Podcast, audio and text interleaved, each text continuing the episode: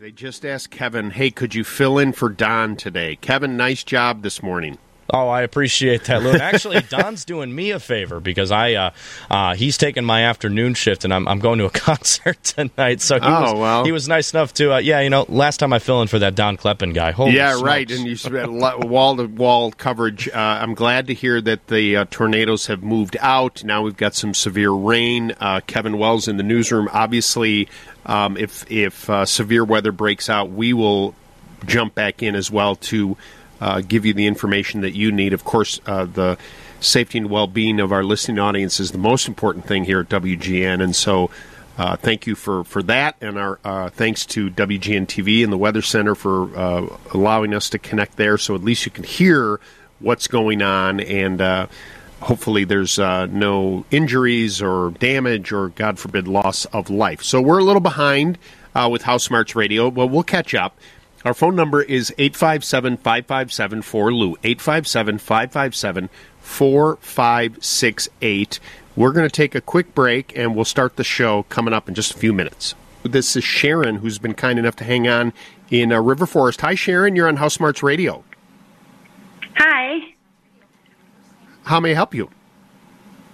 I was calling because we are expecting to move in a year or two, and we're trying to look at things that may need to be fixed around the house to sell it. And our biggest problem is with the basement. And we have two things. One, we have efflorescence on the brick that's above the poured concrete. And then we do have water that comes in from the ground up during a heavy rain. Mm-hmm. And so the first thing with the efflorescence, now some people have told us we should just clean it and not worry about it. It always comes back, so I'm worried that, if a house inspector looked at that, that might be a red flag, and I don't know if just cleaning it, is sufficient. Well, I think your bigger problem is the water coming in, because you need to disclose that, obviously, when you put the house on the market. And so if this has been a reoccurring problem, then contacting somebody like Perma-Seal, right, who does this basement waterproofing, the reality of it is you're going to have to spend, there's two things that can happen. You can either spend the money to fix the problem, and in a year, I'm going to make up a number and say, you spent $5,000 doing this, and you'll be able to say, yeah, we got this fixed, and it's a transferable warranty, and it doesn't leak anymore. And, you hopefully can add that to a little bit of the pricing of the house, and it's going to help you sell the house. Or you don't do that and you disclose it and you give the buyers a credit to do it themselves. Now, our house is... Oh. You go ahead. Go ahead. Okay. Our house is a bit unusual. We have a townhome, and it's the interior one, so we only have two outside walls. Right. And our front yard is very small, so it's maybe 10, 12 feet at the most from the foundation to the sidewalk. And so we have had two companies in, they wanted to do, I think, a French drain around the perimeter and pump it out into the front yard, which I think would look awful. And I'm just not sure that, right now in the basement what there is, there's a raised floor, and when the water comes in, it goes under the floor. Right. It's also, I think the water may actually, we know it's not coming over the top. We know we've had cracks fixed. We know it's not that. Mm-hmm. But when we first bought the house, we had somebody out, and they said what we could do is we would have to drain it onto one of our neighbors, and I'm afraid one of our neighbors may have. They don't do that anymore, but we did find out that it may actually be coming from our neighbor's house, because there was a time when they had water standing in their yard. We had no water in our basement, and then I came back home, and it had drained from their yard, and then we had the drainage in our basement.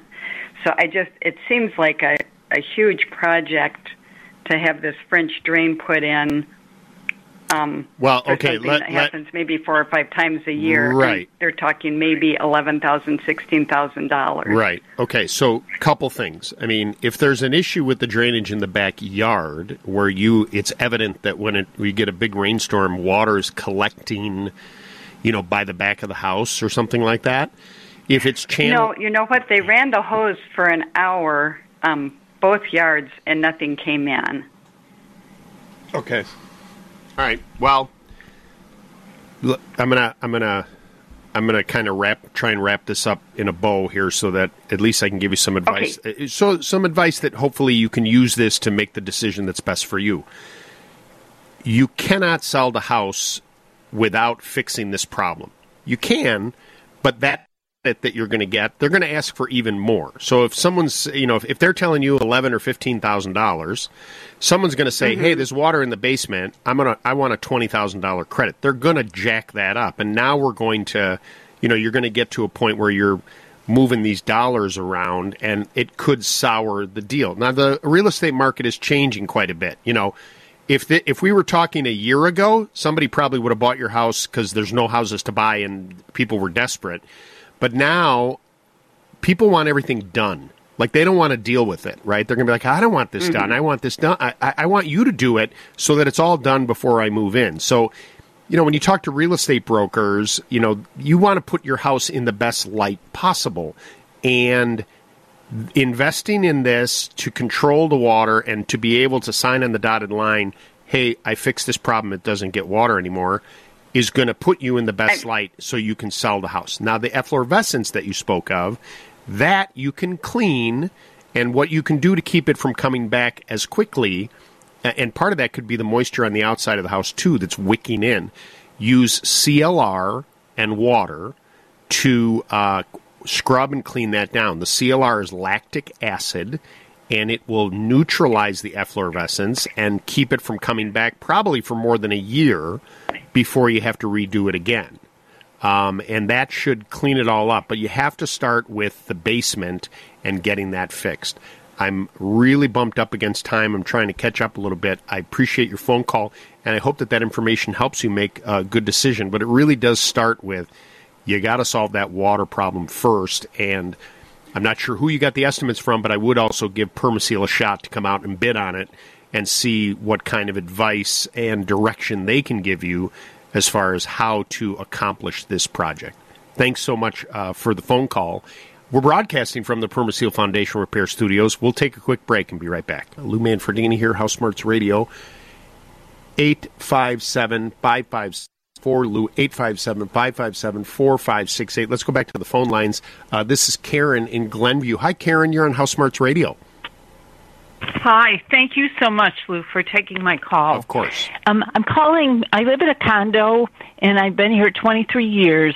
I had the windows replaced in 2008, so it's been about 15 years. Mm. And I went with Continental Glass. That was what the condo complex was using to replace a lot of theirs. Right.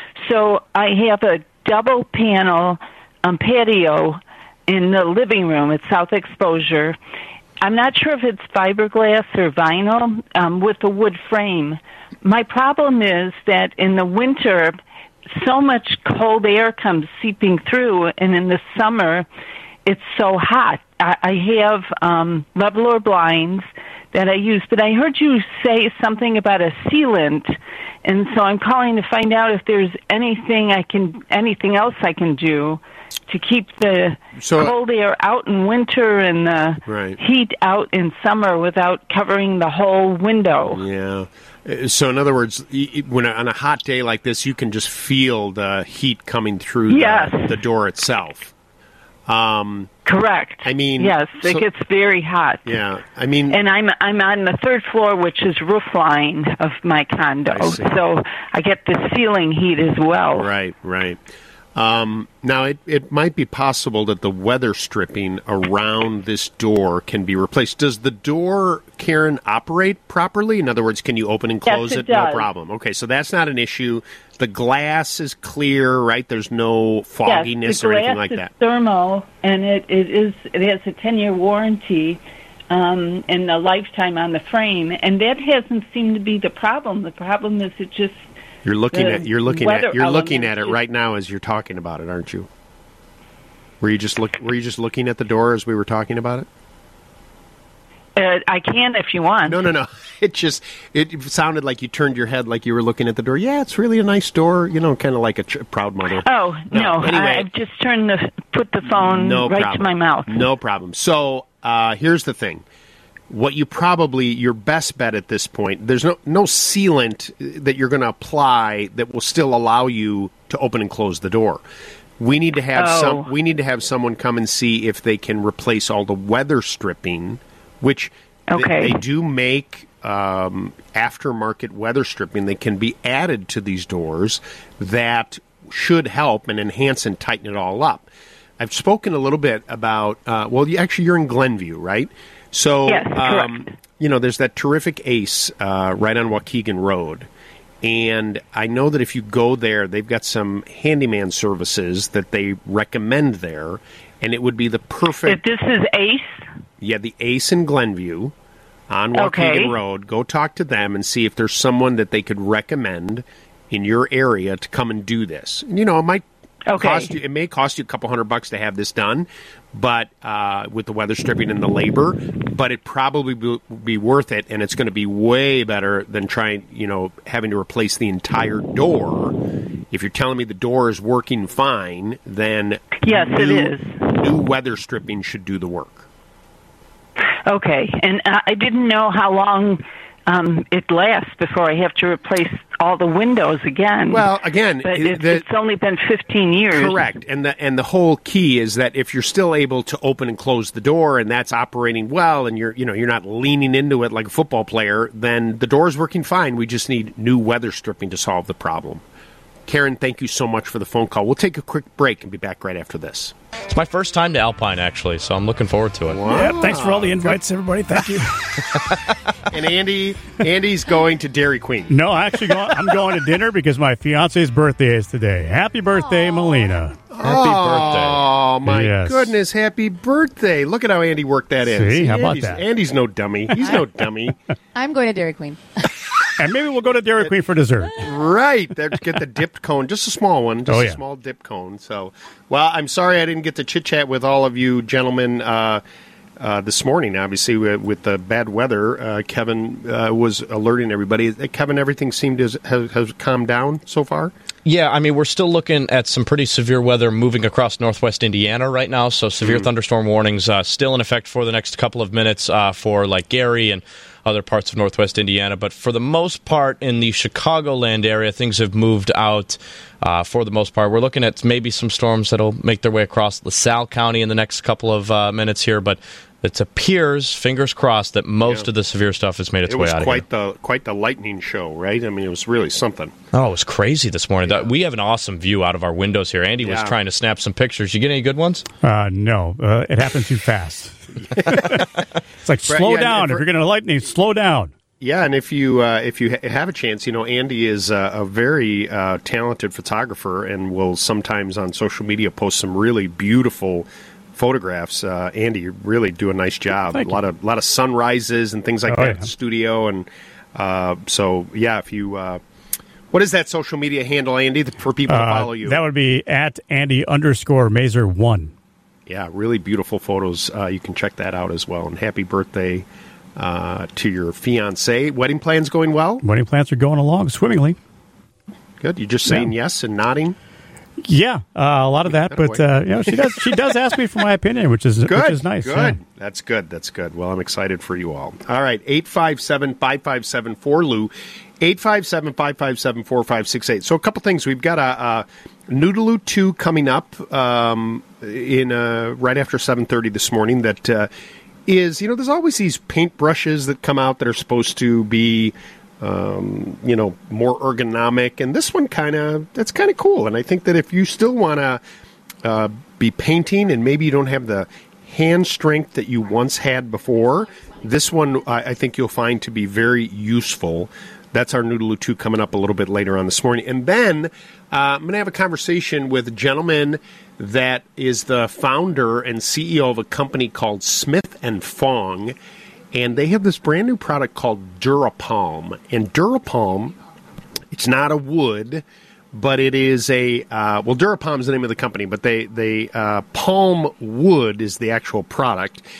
It's not wood, it's a grass. It comes from sugar palms. And initially when they figured out how to use this, it's a very abundant plant in places like Indonesia.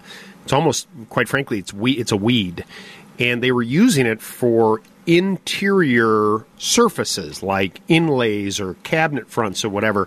Well, they also just developed an exterior cladding product from it, which I saw some pictures of it, and it's absolutely beautiful. And so, you know, all about sustainability and making sure that we're, you know, finding products that are good for the environment, but also extremely attractive and easy to work with. That's what this company has, and we'll talk to them a little bit later on this morning. But let's talk to you right now. 857-557-4LOU. 857-557-4568 is our phone number. This is Martha, who's in Chicago. Hi, Martha. You're on House Smarts Radio. Good morning. I have a home in the UK, and my deck is, although it's been stained twice, once was a semi-permanent, and last time it was with a solid coat, and the solid coat is not holding well. Right. So what do I do? Well, the problem is when you go with the solid coat, you're kind of stuck now because, you know, it even though they call it a solid colored stain, it really reacts like a paint. Are you getting peeling from this product? Is it peeling up like crazy or just in certain areas? It's peeling and it just isn't holding, and it's getting bare in certain areas. Okay. How big is this deck? It's going to my house, and so it's about 75 feet. Okay, and then you did this on you did this on the decking and the railings and everything like that? Yeah, the railings are holding up fine, but the floor is culprit. And all right, so this is what if it were me at this point, you could try pressure washing and trying to get all the paint material off. It's probably not going to be super successful. So you need to probably approach it with a two-prong approach and use a paint stripper first on the surface. Let that, give that time to work, and then pressure wash that off. I've spoken about this paint stripper that is not easy to find, but it's really effective and easy to use, called Dumond. D-U-M-O-N-D? D-U-M-O-N, Dumond paint stripper? D-U-M-O-N-D. And it is like, it almost looks like hand cream in the bucket that it comes in. And you literally can put your hands in it, and it won't burn your hands. However, when you put it on a painted surface, it does a really nice job of peeling the paint. So I would try an area, put it on there, follow the instructions. I'm not sure what the soak time is. I want to say it's like a half an hour, but check the can to find out. Then go at it with the pressure washer. If you're successful, like, wow, it came off, it's amazing. Do the whole deck, get it all cleaned up. Then lightly sand the surface of the deck, and then use a semi-transparent deck stain on that wood once it's dry. And, you know, an oil-based semi-transparent deck stain. One of my favorites is a product called Penofin, Penofin. Good job. Yep. Thank you. Thank you for the spelling. Okay. And it's in the semi-permanent. It's a semi-transparent. Semi-transparent, right. And so you, with that, if the railings are holding up, leave the rails. Don't touch them. Just do the decking. That's what I heard you say once about getting a power stripper and having it done on top. Power stripper. What do you mean? Sander. Oh, a sander. Well, yeah. So there's a floor sander that you can rent that is like a pad sander. The thing is, if your decking has a little bit of a cupping to it, you really would be sanding like crazy. I think for what you're doing, if you use something like a random orbit sander, and you're going to have to be on your hands and knees to do this, but All I'm looking for you to do is open up, use a like a medium grit sandpaper, like an 80 grit sandpaper, and just open up the fibers of the wood a little bit, and then, you know, clean that off to open up, basically like you're opening up your pores. You're like, you know, the best. Right. So I have a question. Do you use moisturizer on your face? Yes. You do. And do you know when the best time is to use the moisturizer on your face? Morning and night. Right when you get out of the shower, right? Your pores are wide open, and then you put the moisturizer on your face, and right? So when you open up the pores of the wood, it's like stepping out of the shower, right? They're open and like, give me some stain, and then they absorb it, and then you know, your deck will look fabulous, and you'll look fabulous. Okay, thank you, Lou. Now, I have another question. Sure. Oh, well, anyway, okay, that's it. And then I just apply the semi-transparent oil-based stain. Correct. Right? You got it. Okay. My other question is, I need a good caulk for my driveway where the house and the driveway meets. All right, here's your last tip. There's a product called N-P-C, Nancy Paul Charlie, N-P-C Solar Seal. Okay. N-P-C Solar Seal. You're in Chicago, so if you look that up, there's some dealers in Chicago that sell it, some hardware stores. One in particular is in Chicago on the northwest side in Edgebrook that my wife and I own. But it's a very good caulking that you can apply, and it's what they call a terrapolymer caulking, so it really has this wonderful elasticity, comes in a bunch of different colors, and it's locally made here in the Chicagoland area. Thank you so much for your phone call, Martha. It's 7:22 in the morning. You're listening to Lou Manfredini on House Smarts Radio. We will take a quick break and be back right after this. Let's go back to the phone lines and talk with Becky, who's in Hoffman Estates. Becky, good morning. You're on House Smarts Radio. Good morning, Lou. Thank you for taking my call. Yep. Lou, I live in a townhouse, and when I use the hot water in the sink, in the upstairs bathroom, and in the kitchen, directly downstairs from it, I get a clicking in the wall. We've opened up the wall in the bathroom, and we have an open wall in the ceiling in the kitchen, and we see no leaks, but it still continues to happen. Just on the hot water, just on the hot water side. Just on the hot water, yeah. Okay, and you can, where you opened up the wall, can you see the piping? Yeah, in the upstairs, yeah. There's no leaking. Okay, and do you see? But you can hear the pipes clicking. Correct, but do you see the pipe, like where it comes through a wall or through the floor or anything like that? Well, we opened up the wall directly behind the shower, which seems to be where the noise is coming from. Right. So, I mean, there's multiple pipes in there. I don't know which one, but so, you could feel the hot water one. And if you put your hand on the hot water and it's running, you can feel the clicking too? Sometimes. Okay.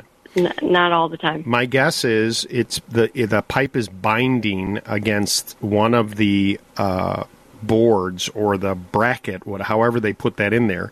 And as the pipe heats up and it's expanding, that's where the clicking's coming from. Okay. And one of the things that you can try is if you see where a pipe comes through, maybe it's coming up through the floor plate, okay? And you take a shim and you tap it gently in there to kind of tighten the pipe up to the framing of the building, right? And just see if that eliminates the issue. And you may have to try it in multiple points, but if it's not leaking, it's probably just this expansion that occurs on the hot water side. Okay. I've seen this happen before, and that tip that I just gave you could work. All right. Lou, do I have time for a quick question? I'll tell you what I'm going to do. I'm going to put you on hold, and I will answer it. I'm going to answer it off the air because I got to go to news, so don't go anywhere, and then I'll come back to you in just a second because it's 7:31 in the morning, and it's time now for WGN Radio News. So, I don't like to talk about my ailments. Have we talked about my toe? Yeah. No. And so I do have what I guess is like a carpal toe. What are you laughing at? Your stupid toe. And I realized that I was describing the wrong toe the whole time. Like, it wasn't the one that didn't go to market. It was the one that stayed home. It's the second, not the peak, not the little one. The one that stayed home. The one that stayed home. Yeah. Right. Anyway, now back to the Noodaloo. No, we did talk about that. Okay. So I have a little, I guess it's carpal tunnel in my left hand by my thumb and my hand. And when I'm working, if I'm doing a project, I do sometimes get exactly what you said, that little twinge in your hand. And when you hold these brushes, they're super comfortable. Now, what's interesting, the different sizes, like the larger brush, for me, because my hands are so big, it really is comfortable. I wonder for you, although you have long hands, long fingers, not long hands, but... Thanks. No, it was a compliment. But, I mean, if you have a small hand, I wonder how it would feel. But the smaller brushes are smaller. Hold on, I have them right here. Oh, that fits too. I mean, it's smaller. Right. But the bigger one would be, this is the one I'm holding in my hand, is the 2-inch angle brush. And then the 2.5, the handle's a little thicker, which that's the one I would go with. It's cool. And then it has a little lanyard, which I think is nice. You put it around your wrist, so if you drop it, or you wouldn't drop it. Right. Go to our YouTube channel and click on the subscribe button. You can see the video and the information there. On this new Tooloo 2 sponsored by ChevyDrivesChicago.com. 857-557-4LOO, 857-557-4568 is the phone number. Let's go back to the phone lines now. This is Jim, who's, he was in Tinley Park. Hey, Jim, you're on House Smarts Radio. Hey, Luke, good to talk to you. I have a 3-car cement driveway that wraps around... The driveway, the cement wraps around to the back to make a patio as well in the back. And when we bought the house in 2019, I power washed it, and then I used this, I sprayed a sealer on there. I'm going to do that again here this summer.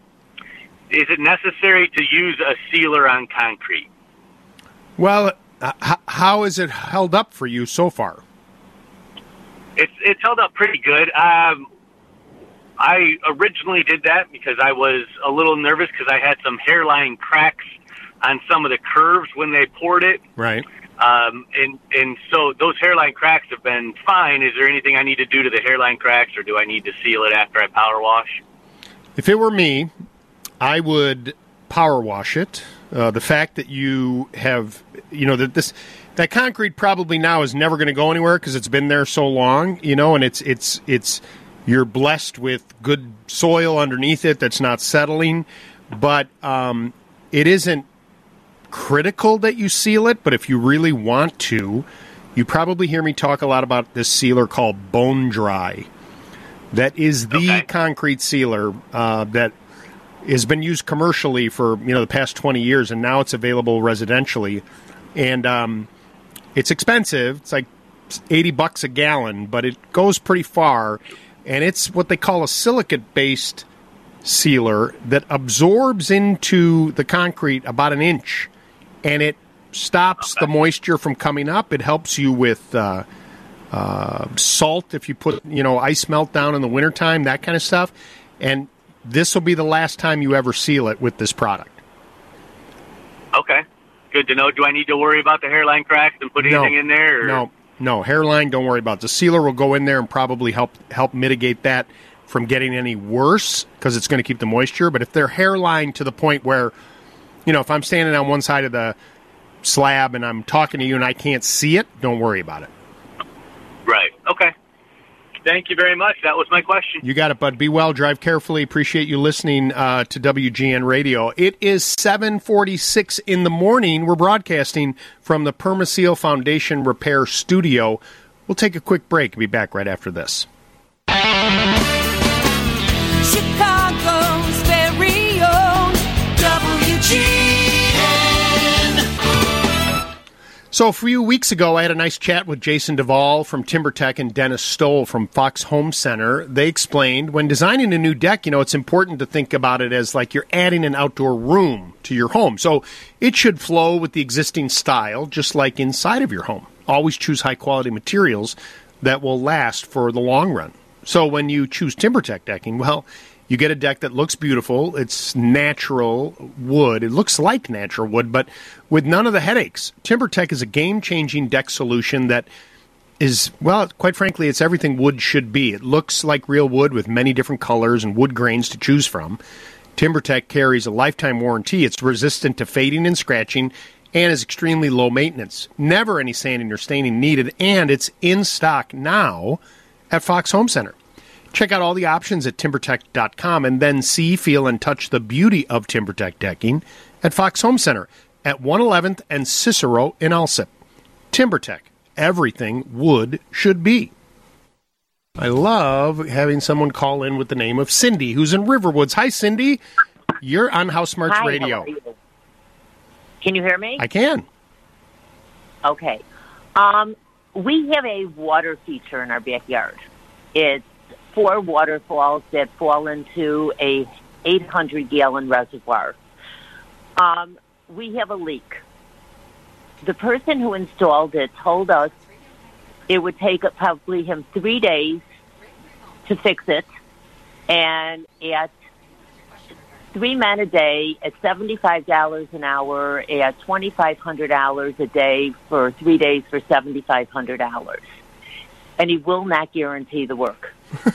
I have Googled water features. I have Googled, tried to find someone to give me a second opinion, and I have no idea how to find anyone. No one calls me back. I don't think anyone really wants to work. Any ideas? And now you're calling me. Okay. So this water feature that you have, you said there's how many fountains? There's 4 fountains. And two pumps. Okay, hold on. So the 4 fountains, okay. Do you have the ability to turn off each fountain individually? 2 at a time. Okay. So, and that's because you said there's 2 pumps and one pump runs 2 of them and the other pump runs the other 2? Correct. Okay. And when they're all running, how quickly do you lose water? Well, I have actually filled it up totally, taken a tape measure, and I lose about 10 inches a day. Okay. So here's what I want you to do today. I want you to fill it up, and I want you to choose one of the pumps to turn off. Well, no, I'm going to take that back. I want you to fill it up today, and I want you to turn both pumps off. And tomorrow, see if you lose any water without the pumps running. We've done that. And do you lose water? We've done it all. We've done it all. There is a definite leak, and wait. But hold on. So it's leaking in the reservoir, not the water features. Correct. He thinks that a tree has punctured the one of the plastic filler. What do you call it? There's a liner. So there's a liner. The liner. Okay. He thinks there's a leak in the liner. Okay. And this is like a water feature with like stones and rocks and that kind of stuff. Yes. Okay. Yes. And did you contact like the company that does this in the Chicagoland area? You know, it's probably the most. Who does it in the Chicagoland area? Aquascapes out of St. Charles. Aquascapes. And so they're. I might have called them. Okay. So they're like the company that if you were going to have one of these things built, you know, they have probably the most experience. And I believe they do offer maintenance and cleaning services. I don't know. You know, they are going to have to send somebody out there to do this and drain it and fix this liner. It's not that it you know, it's not an easy thing to do from a standpoint of finding the leak and then patching it, but it can be done. Can it be done? Can it be done for less than $7,500? Maybe, but Well, that's not even it. I just think that if you're going to fix something, it should be guaranteed. There should be something. Yeah, I agree. I mean, at the very least, say, hey, you know what, if we'll give you a year or 6 months or whatever. I mean, in particular, once they find it, if it's like, oh, it's a little hole right here or whatever it is, I mean, that should be, you should get something out of the repair. I agree. But this company out of St. Charles, as I mentioned, is been around for a long time, and they're kind of like the company, Aquascapes, out of St. Charles. Give them a try. Okay. Wrote it down. Thank you very much. Have a great day. Appreciate it. You calling as well. 857-557-4LOU. Why don't we do this? I know I'm a little early, but let's do this, and we'll take a quick break, and we'll be back right after this. Kevin and I are, going to concerts, and Andy has a birthday party to go to, and you got nothing. I know. Thanks. A reminder. Right. I mean, but you know what? I'm okay with that. Based on, I know the last couple of weeks you've had, that a little peace and quiet would be welcome. I don't want to talk to anybody. I don't want to see anybody. Right. I'm so hole up in my room. Right. So really, what you're saying to me is stop talking to me and take phone calls. Yeah. Okay. 857-557-4LOU is our phone number. Let's go back to those phone lines. This is Rick calling in from Lake Zurich. Rick, good morning. You're on House Smarts Radio. Good morning, Lou. Thanks for taking my call. My question is about a ductless mini split, a heat and air system. Yep. My wife and I are part of a small condo community in Door County. It's all electric with baseboard heat. In the winter, we're required to keep it at 50 degrees. They're two-story, so it's always been expensive with the electricity, but, boy, it's got extremely expensive. The community decided to form a committee to check out, what options we might have, and one of them is the ductless mini split system. And I wondered if you had an opinion about if it's something we should really look into. It's going to change your life. In a positive way. These systems have only gotten better, more efficient, and more robust as time goes on. I will tell you that the industry leader, in my opinion, is Mitsubishi. And that's one of the systems we've looked at. Right, and so everyone else, and this is an unsolicited, thing. I have no connection to Mitsubishi whatsoever, but everybody else is kind of trying to catch up with them because they were really one of the first ones. They didn't develop it, but they were one of the first ones to kind of create it on a mass level, and their systems just get better and better and better. The mini split systems... as an aside, if I was building a new house right now, this is how I would heat and cool the home. And because, in particular, if you talk about a larger, like a home with multiple rooms and things like that, those cartridges that get mounted on the wall have individual control for each one, right? So, in other words, you put one in a bedroom, it has its own thermostat. You put one in a living room, it has its own thermostat. And so, the comfort level that you can achieve in individual rooms or in a space like a condo, for instance. So how many rooms in your condo? Well, basically 3 main rooms. Okay. And then how about bedrooms? The downstairs, which is the vaulted ceiling and kitchen and dining room all together, and then upstairs 2 bedrooms. Right. So you're probably going to put a unit in there with probably, my guess is 3 or 4 cartridges, right? Which can run off of one inverter. It's not a condensing unit. It's an inverter that gets mounted outside. They're super quiet. They're very efficient. You can do heating and cooling. One of the common misconceptions about it, and this was true years ago but not now, was, when it gets really cold, these things are terrible. And they've improved that remarkably, and I believe that they're tested down to, it's either 5 degrees Fahrenheit or negative 5 degrees. I can't quite remember what it was. But, I mean, think about any home, right? I mean, when it gets that cold, any furnace is struggling, right? So, it will, to your point, when you're not there in this development and you have to leave it at 50 degrees, it'll keep it at 50 degrees, no problem. And then in the summer, you'll have beautiful air conditioning. I'm assuming now you said you have electric baseboard heat, so what is your cooling? Is it window units? There isn't any. Well, there isn't. Okay. Well, we have no air conditioning. Yeah. Well, so and you will with this. Yeah, you will with this. And I absolutely would trash the electric baseboard, and this is the way I would go. Okay, great. Well, thank you very much for the information. You got it. And I'm not even paid by anybody to say that. I just like the stuff. I think that it does a really nice job. And I put one in our home in a large great room that I use as a supplemental to the regular system that I have, regular forced air system. We have a large room. We have a home in Wisconsin, and there's one large room. And when we gather a group of friends, when they size an air conditioner, they base it on the rooms and the size of the house and the volume of the space.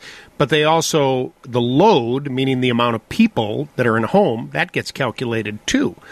Well, if you're entertaining in a large group and you have 20 people or 30 people in a room and it's, 90 degrees outside, that air conditioner is not going to keep up, no question. You're going to think that, oh, this thing just doesn't work. Well, it's because the load is too high and it can't cool it, all the body heat and whatever.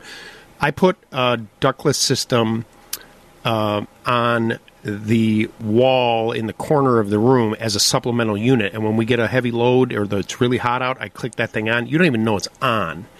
And it just immediately helps to cool the space down. And then that larger room stays super comfortable. But as a primary, and put in the right spot. Where I have it is not the ideal location, but it does work. It does exactly what I wanted it to do, and I think that if you were to consider these mini split systems, anybody out there, they're just really, really good units. And as I mentioned, Mitsubishi is kind of the leader in the manufacturing of that. 857-557-4LOU, 857-557-4567. I'll tell you what. You know what it is? It's time to hear from Lindsay about what's new at Builder Supply Outlet. Who's calling in from Bellwood? Hi, Catherine. You're on House Smarts Radio. And good morning, and thank you for taking my call, and I love your show. Oh, thank you. How may I help you? I listened to you. I got my quotes. I went with Gilkey. They installed my windows. Love, love, love my windows. But I now find that I need to have the windows recaulked, and this is something Gilkey does not do. I have a two-flat brick building, and I did feel the cold air coming in. And to be on the safe side, Barbara in the service department did have Steve to come out a couple of months ago, and yes, it is a caulking issue. I am perplexed. When I go on the Internet, what contractor am I... what reputable certified contractor, if those two words go together, can I contact to come out and caulk the exterior and interior part of my triple pane argon gas Gilkey windows? Whew, that's it.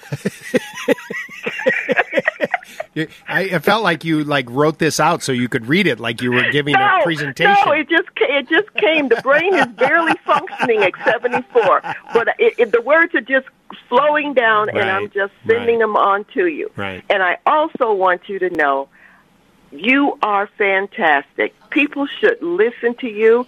Gilkey is unbelievable. Lindholm, I had them out a couple of months ago. They put the roof and new gutters on. Tom Kaspersky, the project manager, came back. We're doing tuck pointing in a couple of weeks.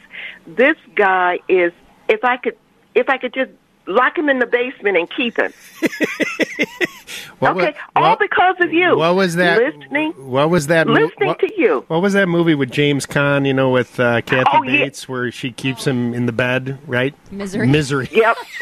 Yeah, misery. Whatever happened to Tom? He's in that lady's basement in Bellwood. I can't get him out. Well, okay, a couple things. You're very kind. That's very sweet of you to say, and I do want to just try and help you. And we do have a really nice collection of sponsors that do really good work, and the people that you mentioned, I'm very proud to associate with because I know they're going to do a good job. They're not perfect. Nobody's perfect, but they always want to do a good job. So a couple things, because you talked about... So to answer your question, when it comes to caulking windows both inside and out, typically that would be a painting contractor. But since you have Lindholm coming back, they would probably, with that crew there, do the exterior caulking of the windows while they're there and set up, if you ask them to do that. I will call Tom. And I'm sure they will because they do. Lindholm also does windows and gutters and soffit and fascia, and so they have that expertise within their staff to do that. Now the interior would be a painter, so it's not two people. Or I highly doubt Lindholm will say, "I'll come in and do the inside too," but a painter would be somebody that would come in and do the caulking on the inside and maybe do a little touch up. Are you seeing separation on the inside with the caulking, or is it mostly on the outside? It's mostly on the outside. Yeah. Let's start there, and I bet you Lindholm will help you with that, no problem. And then if you can, do you have a painter that you use? No, I do not. Okay. The way to go there is an organization that I talk about a lot called the National Association of the Remodeling Industry, and they're tired of me. Okay. Excuse me for interrupting you, right. But I call them with everything. Those two young ladies, I listen to you. I call them. But I'll go back to Neri. Okay, well, I'm going to give you one other place to try. I don't know that they work in your area, but one of the things that Ace Hardware has started is they have gone into the handyman business. And so they bought a big national company, and they're slowly rolling out Ace Handyman Services. Now, they are in the Chicagoland area, but they're not everywhere. And I don't know for a fact if they're in where are you, in Bellwood? I'm sorry, but my Ace Hardware dealer is in Villa Park on St. Charles. Oh, I know that. Do you know the place? I know that place. Well, there is the handyman service works in that area. Okay. So if you go to acehardware.com, you can find a link to it and then see if they work. I think you put in your zip code, and they may be able to do it. They could do the caulking on the inside. Caulking on the inside. Okay. All right. I will call Tom Kaspersky with Lindholm as soon as you and I conclude our conversation. Then I will drive on over to Ace. Isn't he just down in the basement? Not yet. I'm working on it. Not yet. Poor Tom. Tom, if you're listening, don't pick up the phone. I appreciate you calling and your kind words. It's very nice. I hope you have a lovely day. And you as well. Stay healthy. Stay safe. You got it. Be well. 857-557 poor Lou. That would be something. All of a sudden we lose all these. What happened? What happened to the guy? I don't know. This is a lady puts him in the basement and they don't let the lady out. But her house looks fantastic. 857-557-4Lou. When we come back, there is a big trend. It's been going on for quite some time now, where renewable resources, as far as, look, I'm a big fan of lumber and wood and, the timber industry. Lumber prices have been very high, but, I've talked about this, right? It's a crop, cutting wood down and making it into 2x4s and whatever, and they just keep, planting the trees, and it's a renewable resource. But there are weeds in parts of the world, and bamboo being one of them. It's a grass, right? But there are weeds that they're turning into building materials. And this abundant thing, I mean, think about how much we work in our yards to get rid of the weeds. Well, it's true all over the world, right? But what if you could use those weeds for something else? It's kind of like what we're doing with the Asian carp. We're renaming it, and we want people to eat it. Good luck with that, by the way. We're going to talk to the founder and CEO of a company that's doing just that, taking weeds from a part of the world and trees that have live their life. They're no longer serving a purpose of like creating fruit or anything like that, and turning it into beautiful building products. That is all coming up after this report of WGN Radio News. Renewables. I mean, just in general, right? I think as citizens of the world, you know, we want to try and figure out how to be better for the environment and use products that make more sense. Now, I'm a big fan of wood. You know, wood as a building material is still widely used. It, too, is a renewable. You know, trees are grown now in forestry, like crops. You know, I mention this all the time, like corn and wheat and things like that. But there is been a movement for quite some time in the use of bamboo and different, well, quite frankly, grasses that are out there when it comes to building materials. And where you may kind of chuckle at that, the beauty of this stuff is amazing. Joining me on the phone line right now is Dan Smith, founder and CEO of Smith and Fong. Dan, good morning and welcome to House Smarts Radio. Lou, good morning. Good to talk to you. Can you tell me a little bit about the history of your company? You and I were chatting a little bit beforehand. You've been at this industry when it comes to bamboo and kind of renewable resources for building products for a very long time. Yeah, I think that in the natural and renewable building resources, we go pretty far back, and so we started in 1989, and that was sort of at the beginning stage of the exploration of bamboo, and in particular laminated bamboo. That has then sort of been the wellspring of all the products that we know today as interior bamboo products, such as bamboo flooring, bamboo plywood, bamboo lumber, bamboo paneling. I bet that you have seen quite a transformation in the industry. Now, I'm a former home builder, and I was building in the late 80s, well, actually the mid-80s and the 90s and 2000s, and I can remember reading magazines and even going to local lumberyards saying, yeah, there's this whole thing with bamboo. And, you know, it was all very poo-pooed, early on. But, boy, now, I mean, right, you probably agree with this, probably 10 years ago, there was just this huge explosion of everybody wanted everything made out of bamboo.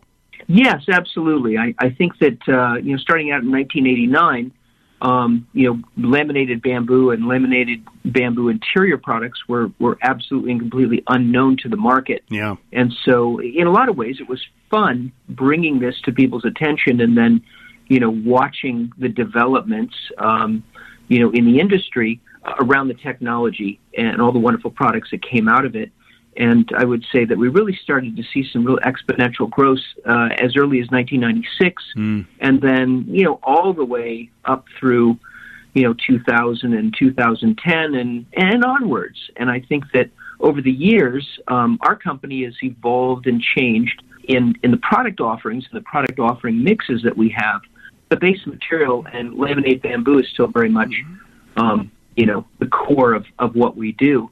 At the same time, we began to explore another interesting natural renewable resource, and this is palm wood.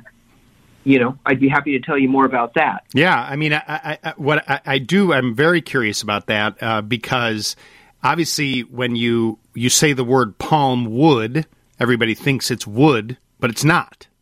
Bamboo is a grass, and as a grass, it has a hollow core.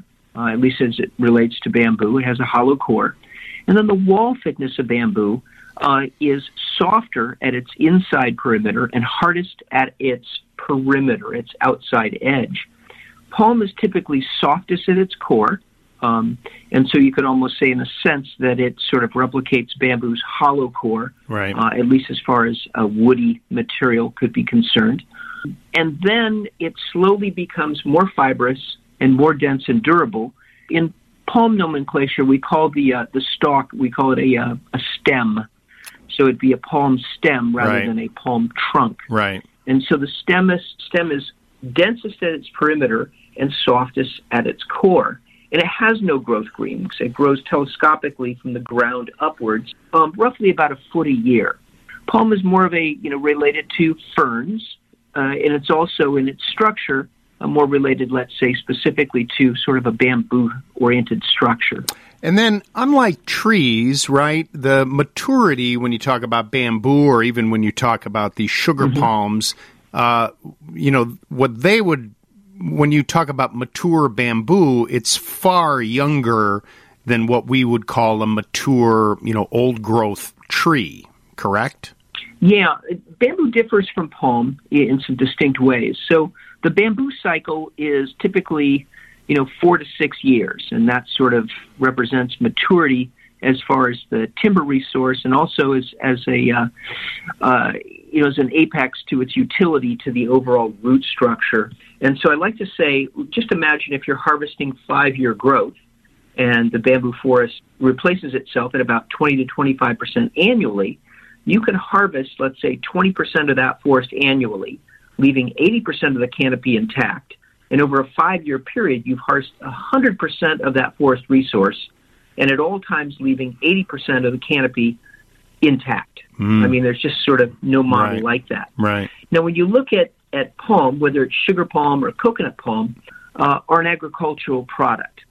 And as an agricultural product, their primary purpose is to produce nuts or fruit or sugar. And so plantations are set up for that purpose.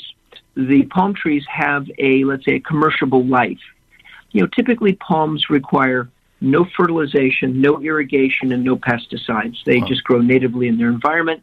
You put a nut in the ground, you tamp the ground down. And just walk away and let it grow. That's right. Yeah. And so roughly about 8 to 12 years, you'll begin to get fruit, and so it'll begin the beginning of its productive life. And that will last, let's say, typically about 60, 65 years. What happens if a palm grows about a foot a year, in about 60 years, it's about 60 feet tall. And palms also never get more than about a foot in diameter. When a palm gets as tall as, let's say, 60 feet at about 60 years, the center of palm is soft and pulpy, and it's there for a specific reason, that both nutrients and moisture are drawn up through that soft, pulpy core like a straw, and it travels that full length, and it feeds the canopy there, and the more nutrients and water it gets, the more productive the palm is. And so as the palm gets older and taller, it also receives less and less nutrients and moisture, and as a result, your nut production diminishes. Right. Additionally, palms and nuts and those sorts of things are typically harvested by someone climbing that palm and knocking down the nuts. And so as palms get taller, it becomes more challenging and, in fact, downright more dangerous climbing to get those nuts out of there. Oh, sure. And being fewer and fewer. At some point, I guess, the math is done and it's decided that it's time to take that palm down, or that plantation of palm down, start over with a new crop. And so the question becomes, what do we do with all of this material? And I think that palm is different than wood. It has certain qualities and characteristics that are very similar to wood and that are different from wood. But in any case, we've invested 22 years in exploring palm, its resources, its qualities, its characteristics, and how to work with it and how to produce really vibrant and exciting interiors materials. And so today we're able to produce, a palm flooring, palm plywoods, palm veneers. We stock palm lumber, as well as carved wall and ceiling panel systems as well. It's 22 years. Yeah, it's absolutely beautiful and has such a unique look. And I know that you've spent all this a lot of time on the interior cladding and interior options, but you now have a version that you've created for exterior cladding as well, which I think is just stunningly beautiful.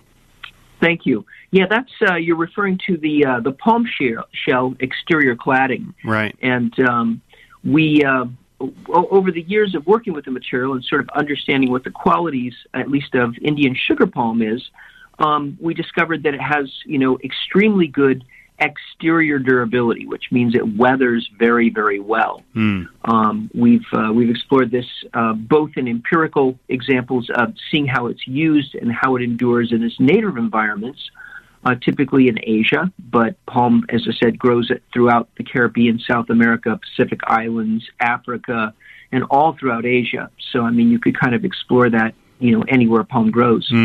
But what we found was that Indian black palm, or Borassus flabellifer, has extremely good weathering characteristics. We then proceeded to Oregon State University, which is one of the prominent wood sciences schools in the United States, and ran a variety of tests on palm just to get their input on density, hardness, stability. And then in addition to that, exterior durability, its tendency to mold or, grow fungus, and through that process, lose weight, which basically indicates decay and decomposition. And it held up extremely well. We then got a contract to build a pedestrian suspension bridge in the countryside here in California. And that got installed about 2 years ago, and we milled the treadway for this suspension bridge, and it's still there, and I get to go and see it from time to time. That's great. And it has shown absolutely no wear, no warpage, no sort of degradation of the material at this point, sort of, giving us, further information on what we sort of already discovered. And, so now we're doing the siding product, and this will also have the same sort of wear characteristics and durability for exterior applications. I love it. I think it's absolutely beautiful, and I really do appreciate you taking the time to give us all an education on these renewables and how much of this resource is out there for us to take advantage of and really also create something uniquely something visually unique in your home and or commercial application. Dan Smith is the founder and CEO of Smith and Fong.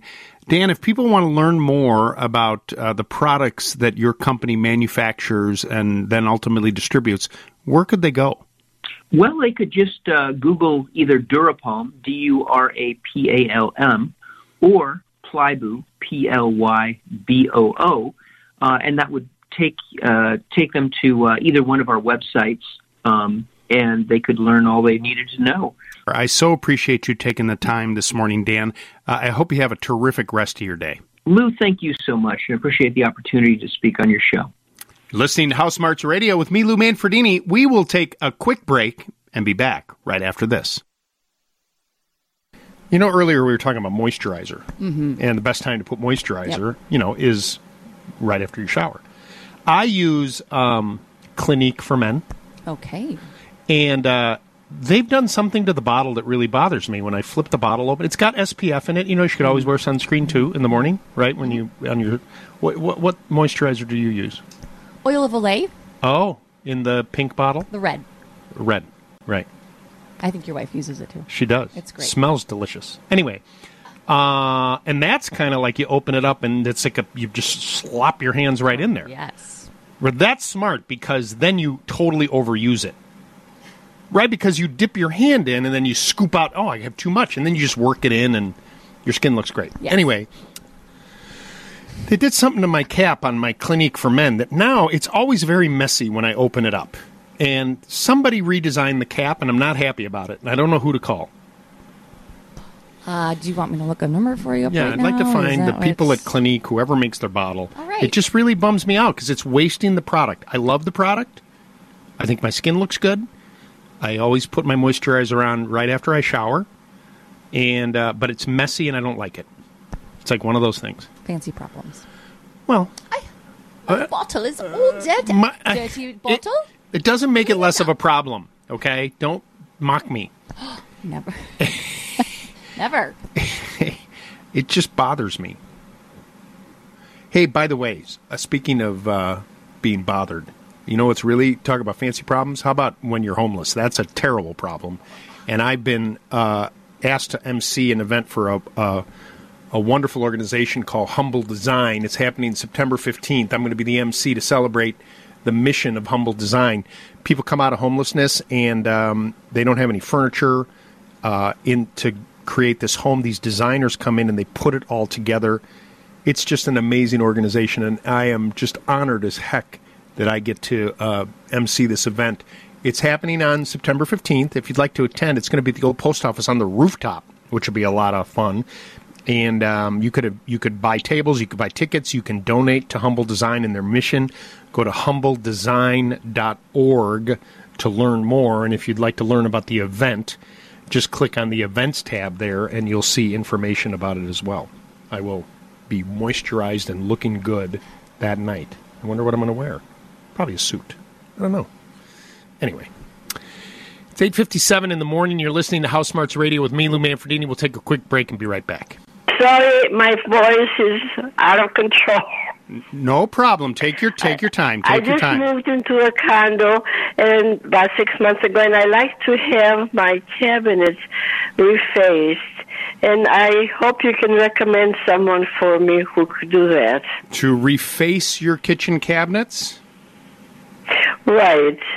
All right. Well, there's a couple of different companies that do this. Trying to think of who I can give you that could possibly do this. There is a company called Kitchen Tune-Up. How, what did you say? Kitchen, like your kitchen, right? You spelled kitchen, and then tune. Okay. Kitchen Tune-Up. They're a franchise, and what they do is a lot of refacing. I have no connection to this company, but they've been around for a very long time. Kitchen Tune-Up, and if you search on the internet, you should be able to find them. The other thing that you may want to look at is some kitchen cabinet companies do offer, refacing and things like that. And so I don't know that they do this, but they may be able to help you. You hear Lindsay talking, and you hear on this radio the folks over at Builder Supply Outlet.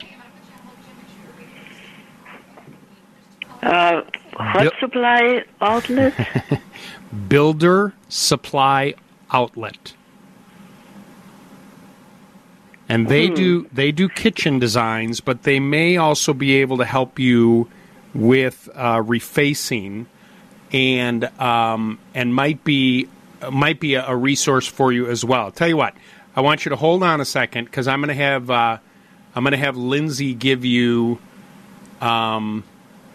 the phone number over there. Your call is parked. Yep, right. Thank you very much. And she'll give you that number right there. So don't go away, and I'll have her give you that number in just a second. 857-557-4LOU. This is Pam in Chicago. Hi, Pam. You're on House Smarts Radio. Hello. Hello, Lou. This is Pam. Hi, Pam. I had a question about the different types of heating cooling systems. Okay. What are your questions? What are the different?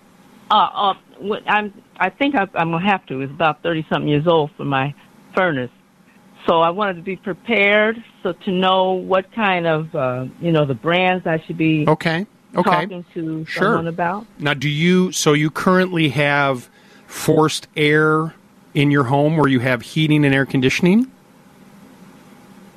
I'm going to say yes to that. Okay. I mean, in other words, when you in the rooms you have like vents that the heating and cooling comes out of, the air comes out? Yes. Okay. Yes. And where is your furnace located? I have a utility room on the first level. Okay. All right. Now, while the furnace, brand does matter, what's more concerning to me is the people that are going to install it for you, okay? Okay, and so, I don't know about that either. Right. So I'm going to give you a few names of people that are part of my show here on WGN Radio, and also part of the radio station, too.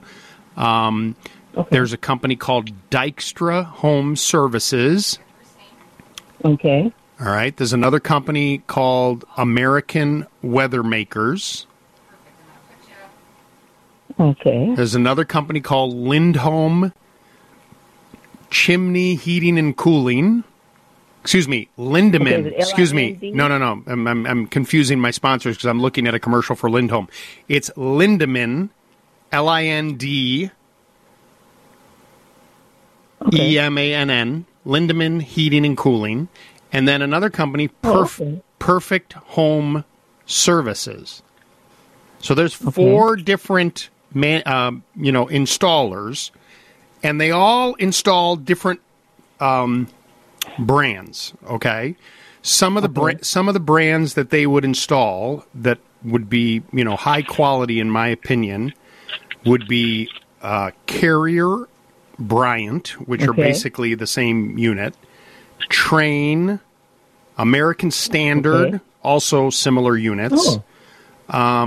Then, Rheem is another very good one. Lennox is another good one. These are all kind of big brands that you would know that they need to come in size and make sure that what they're putting in fits, your home. Don't be surprised too, Pam, if the current unit that you have, the heating is based on what they call BTUs, right? So, you may have a 120,000 BTU furnace. I'm just making that up. But they may come in and say, well, we sized this and you only need an 80,000 BTU unit, which will be like, well, why would I want smaller?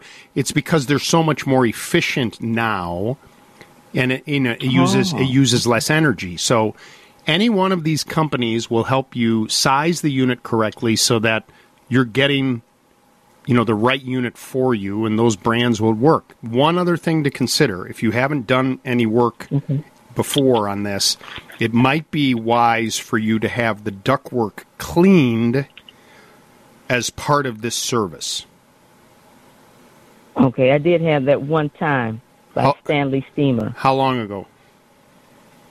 I'm going to say 4 years ago. Okay, well, then you're probably in pretty good shape. It's something you probably should do every 7 to 8 years or so. So you're probably okay to wait, to do that. But give those folks a call and have them come and bid it, and then you decide whom you want to work with.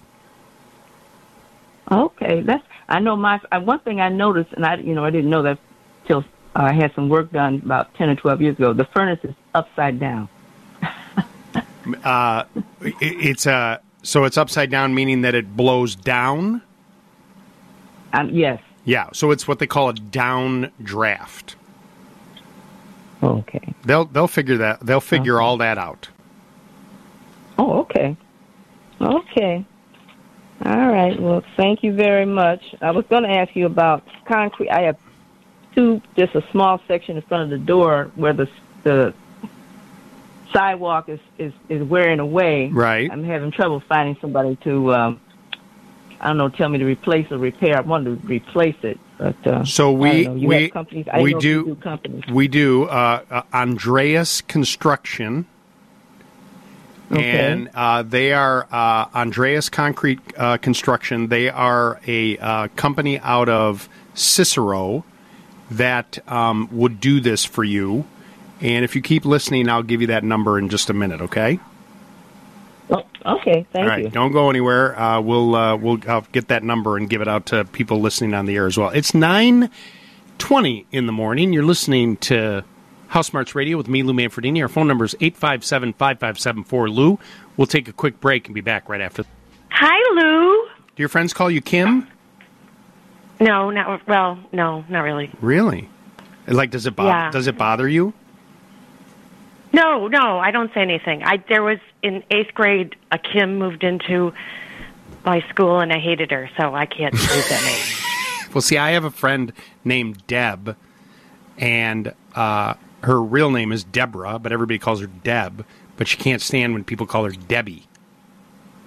See? Right. Yeah, so it's okay, right? But if you don't like it, then you just. So in other words, somebody says, "Oh, Kim," and you're like, "Not going to buy lunch," right? Yeah. So I'll call you. I don't say anything. Listen, I'm going to call you Kimberly. You can call me. You can call me whatever you want. How may I help you? Okay. So I had a contractor put on a new railing on my stairs, and he got wood stain on my concrete stoop outside my front door. Do I just power wash that, or should I use a cleaner? When did they do that? Well, they did it in December. Thanks. Thanks a lot. You call me now. And you didn't even call me by my real name. I know. Anyway, I've been busy. Okay. Let's try this. I don't know that the pressure washer is going to work because it's embedded in there, but let's try this. Have you heard me talk about this cleaner, lightweight oil called Superzilla? Yes. Okay. I want you to go buy a bottle of that. And I want you to spray the stain area, get it nice and soaky wet with it, and then let it sit there for 10 minutes. Then take a small wire brush. When you go get the Superzilla, you can get the like a small wire brush for stripping. They make these brass stripping brushes. They look like giant toothbrushes. They typically come in a 3-pack, but, you know, they're great.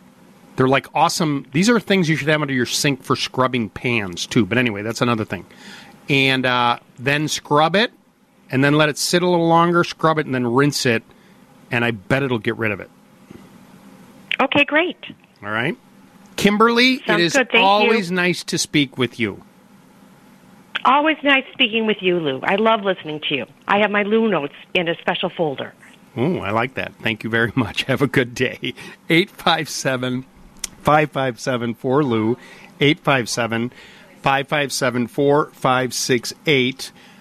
Let's go back to the phone lines here. This is this Jim in Lombard? Yes, this is Jim. Hi, good Jim. Morning, Lou. Morning.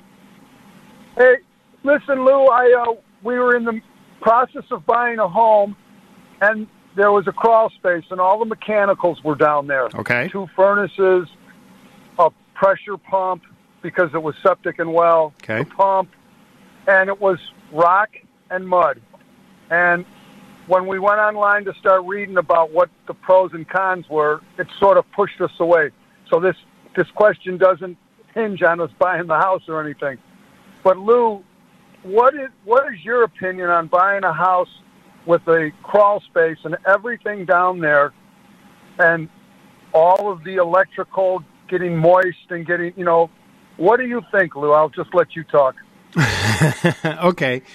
Well, I mean, you know, back when, I mean, I have nothing against a house with a crawl space, but if it's problematic where there's a lot of moisture and high humidity level, then something like that can be updated so that you eliminate the things that you're concerned about, you know, the moisture and whatnot. And one of the things is crawl space encapsulation is probably the, you know, one of the biggest trends right now when it comes to crawls. And that's something that Perma-Seal does. They will come in and essentially put this heavy mill white plastic membrane, not even plastic, it's more like a rubber, and they'll create almost like a pool liner and go up the sides of the crawl and insulate the rim joist, you know, around it to kind of seal it all up and then vent underneath where this is. And so all that moist air and any odors that could permeate up through that would be under the liner and then get vented outside. And then you have this very clean area. The biggest issue, I guess, you know, for you, Jim, is with the crawl, you know, what is the access to it? You know, if it's, you know, I got to go down this hatch and run down these 2 rickety stairs or whatever, that can be kind of a pain in the neck. But if the access to it is not terrible, I have no problem with a crawl. Right. The access to it was in this hallway, and they wouldn't even let me go into it, to tell you the truth, Lou. That was another I didn't like that I couldn't even see it myself. Right. You know, is this a fairly, I know the square footage would dictate the expense, but is this a fairly expensive process? It's not cheap. You know, you know, the size does matter. I mean, it can be anywhere from $5,000 to $10,000 or so, you know, depending on what's done. But then here's the thing. My brother-in-law, who had a house in Deerfield, they moved out to California, but he had this awful crawl space. And, you know, when they started doing renovation, they ended up doing this to his crawl, and it looked fabulous. And when they went to go sell the house, it was like people couldn't believe how nice it was, because they put a couple lights in there, and, you know, you light it up, and it's all white. You know, the membrane happens to be white, so it reflects all the light, and it just looks really good. So, you know, it can be accomplished. It can be fixed, and but, yeah, if people aren't letting you look at inside there, that's a problem. Okay. Well, Lou, I appreciate you taking our call, because you do help a lot of us. I really appreciate it. You're very kind. Have a great rest of your day. It is 9:31 in the morning. Hey, are we going to do our Just Text Me? Oh, yeah, we're going to do our Just Text Me segment. So if you want to send some text messages, it's sponsored by our friends over at Sealed for Heroes contest, sealed.com/hero. We're going to do that after this report of WGN Radio News. Would you recommend for putting down under luxury vinyl floor? Nothing. That's one of the beauties of it, is most of it comes, if you buy good stuff, it's already integrated into it. And many of them have a cushion that's comfortable to walk on. And it really does not require an underlayment, so I wouldn't mess with it. It really has transformed the flooring industry. And if I was a laminate manufacturer, I'd be like, man, they had a good run, but we're done. And if you remember, I was never a huge fan of laminate floors. Back in the day,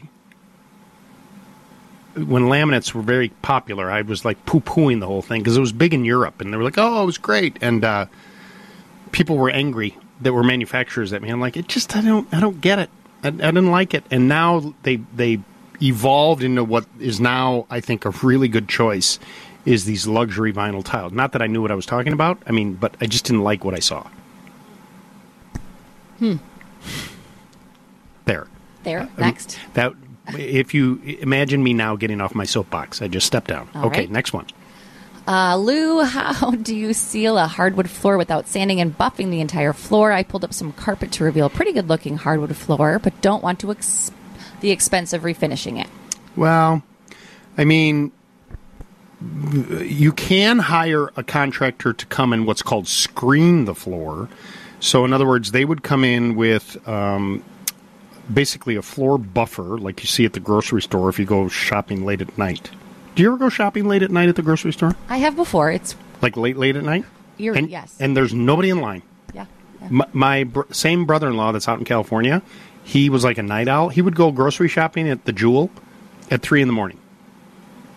3 in the morning. That's insane. Right. And he would see the guys buffing the floors. That's what they do. Well, that same, if you're one of those people, they come and screen the floor basically with the buffer. And they... it's like giving a little facelift, and then they put down new finish over the top of it. Now, there are some do-it-yourself refinish products that you can put down. The only problem is where you have the carpeting, if you do this, it'll be inconsistent in the finish. So I would go to a flooring contractor and say, hey, can you screen my floor and put down a new coat of floor finish? It'll be much less expensive. There will be a little dust, but it won't be like sanding the floors. You will also have to move the furniture, but then it'll look really nice, and it'll look almost like you resanded it if the rest of the floor looks good. And I think you'll be really happy with the results. Uno mas? Here's a funny one. How much brown sugar do you add to your grilled potatoes? That was from you. No, I swear. That was from you, because you can never get the potatoes right. Lou, so I do. So I make these potatoes on the grill.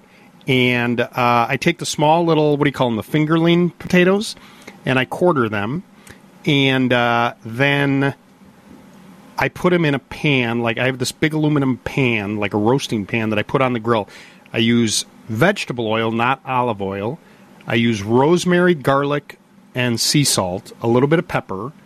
And then I probably put in about... a half a cup of brown sugar that I sprinkle in and circulate that all through the stuff, and then I grill it, and the brown sugar caramelizes the potatoes, and they are delicious. Lights out. Lights out. They're good, right? That's one of your favorites. Swear that was not for me, though. That's our Just Text Me segment, sponsored by Sealed for Heroes contest. Go to sealed.com/hero. How about this, while we got your attention on the text line? The seventh texter to 857-5574, Lou, is going to win a $100 gift card from the Barbecue Authority in Lisle. Visit bbqauthority.com to shop and learn more. Seventh texter to 857-5574, Lou. While you're doing that, I will talk on that same line with Mark, who's in Chicago. Hey, Mark, good morning. You're on House Smarts Radio. Hi, Lou. How are you? I'm doing well, sir. How may I help you? I have a new sodded lawn, and it's really beautiful. And the squirrels are excavating in my lawn. And here's the deal. I have a big pine tree in my backyard. It's about 1.5 feet in diameter. And I was wondering if I could put a reverse cone on that pine tree so they can go down, but they can't go back up, and then maybe something to stop them from digging holes, like an odor or a repellent or something like that. I feel like Elmer Fudd with rabbits, only in my case it's squirrels. Well, let me ask you this: that pine tree, are there any trees close by? No. Okay, because in other words, if you did the cone. Yeah, they can't jump from tree to tree. Right, as long as we can't get them to do that, then the cone would work, or you know what can work as well is you could temporarily do like a piece of metal, like tin. Yeah. You know what I mean? Is there a repellent I can put on the lawn that they don't like? Yeah, there is.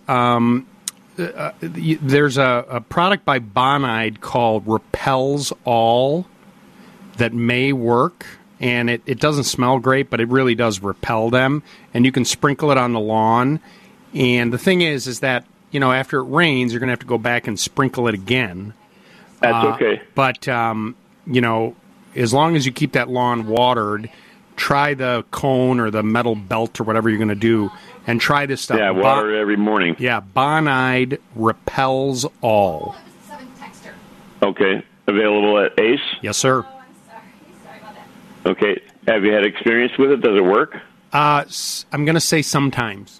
I tried it. What is it? A pellet or something? Yeah, or it's a liquid, or what? It's a shake. It's like granules, right? And I used it. I've got a little raised garden where I'm growing some vegetables, and I have a ground squirrel that keeps wanting to go in there.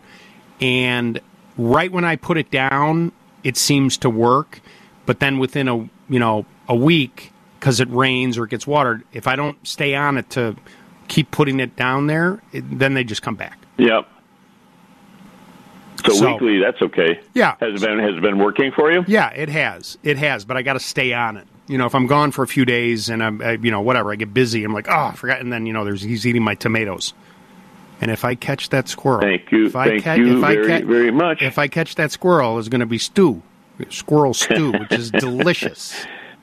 They're good eating, but you got to have enough of them to make a good meal. Right, exactly. You'll go hungry. All right, I appreciate you calling this morning. It's 9:46 in the morning. We'll take a quick break and be back right after this.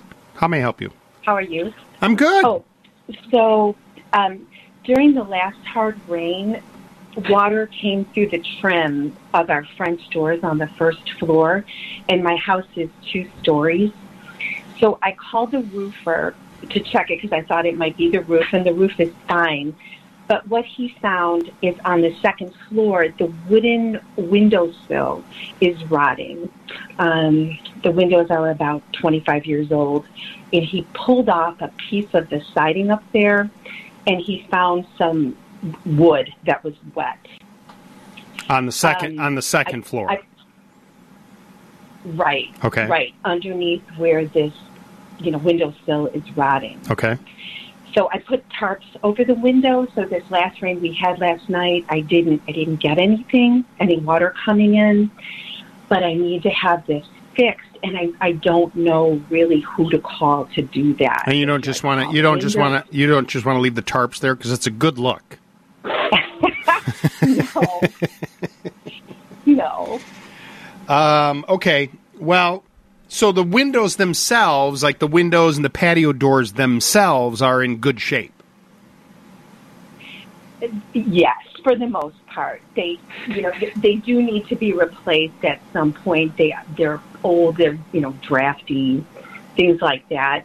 I mean, because this is This is the only reason I bring that up is you could hire like a Lindholm Roofing or a Rogers Roofing. They are both actively promoting that they do small jobs like this, and they do windows and doors, but they could come out and retrim and recaulk and kind of get you where you want to be. But I'm gonna use this as an example. Let's say you contact one of them and they come out and they send a couple of people to do this work. It could be $1,000.